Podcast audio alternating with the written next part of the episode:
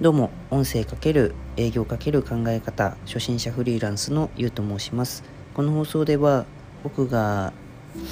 えー、経営者を目指す中での学びとか気づきノウハウなんかを放送していければなというふうに思っておりますすいませんちょっとだいぶあのー、放送が長長引いたというか途切れてしまって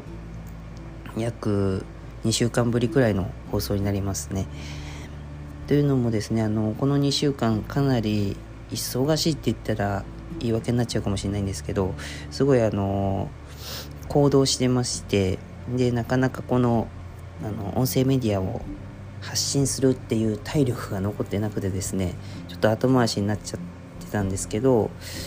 まあ徐々に落ち着いてきたのであのこれからも定期的に放送していきたいと思います。でですねあの、まあ、この2週間忙しかったって僕伝えたんですけどちょっとその中で気づきがあったので皆さんにお伝えしたいなと思います、えー、今日のテーマがですね得意なことを得意なことでしっかりとあの生きていこうっていうお話ですね。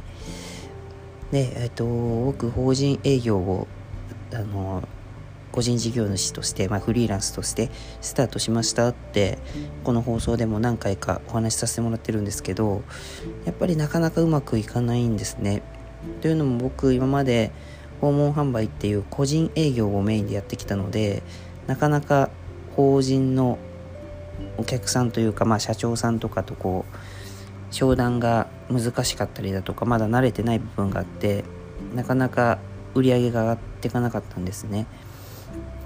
でそんな時に言われたのがですねあのある方から言われたんですけど例えばまあ飲食店を今までずっとやってた方がいたとしてじゃあいきなり独立しますって言って美容師をやるようなもんだよみたいな話をされたんですよ。で、まあ、まさにそうだなと思って僕自身個人営業をやってきて、まあ、得意であの売り上げもたくさん上げてきてでじゃあ独立しますって言って法人営業に切り替えたって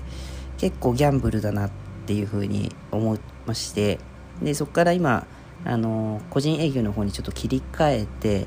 まずはちょっとそっちで売り上げきっちり作りつつ法人の方も回していこうかなっていうような考えでやってるんですね。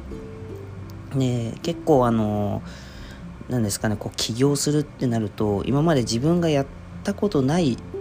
業種だったりとかそういうのをこう選びがちなんですけどやっぱりこう今までやってきたことが一番なんですかねこう成功しやすいというか成功の第一歩というかまあ一番独立するにはいいなっていうのを感じましたね。まあ、すごい反省点でもありますしいい気づきでもあるんですね。で、まあ、今後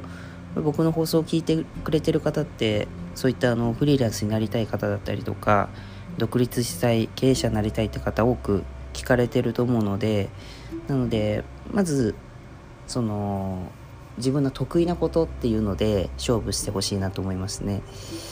で自分の得意なことまあ何でもいいんですけど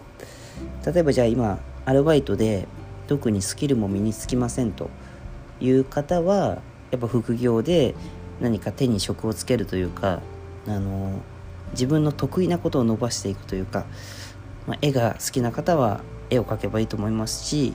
文章が得意な方は文章を書けばいいと思いますし、うんまあ、動画が好きな方は動画編集とか動画を自分で出したりすればいいと思いますし、まあ、まずは自分の得意なことって何かなっていうのを理解した上ででそれで独立すると必ず成功すると思うんで、うん、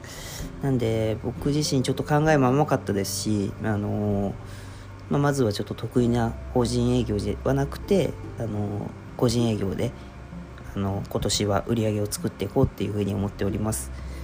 えー、本日まあちょっと2週間くらい空いちゃったんですけど、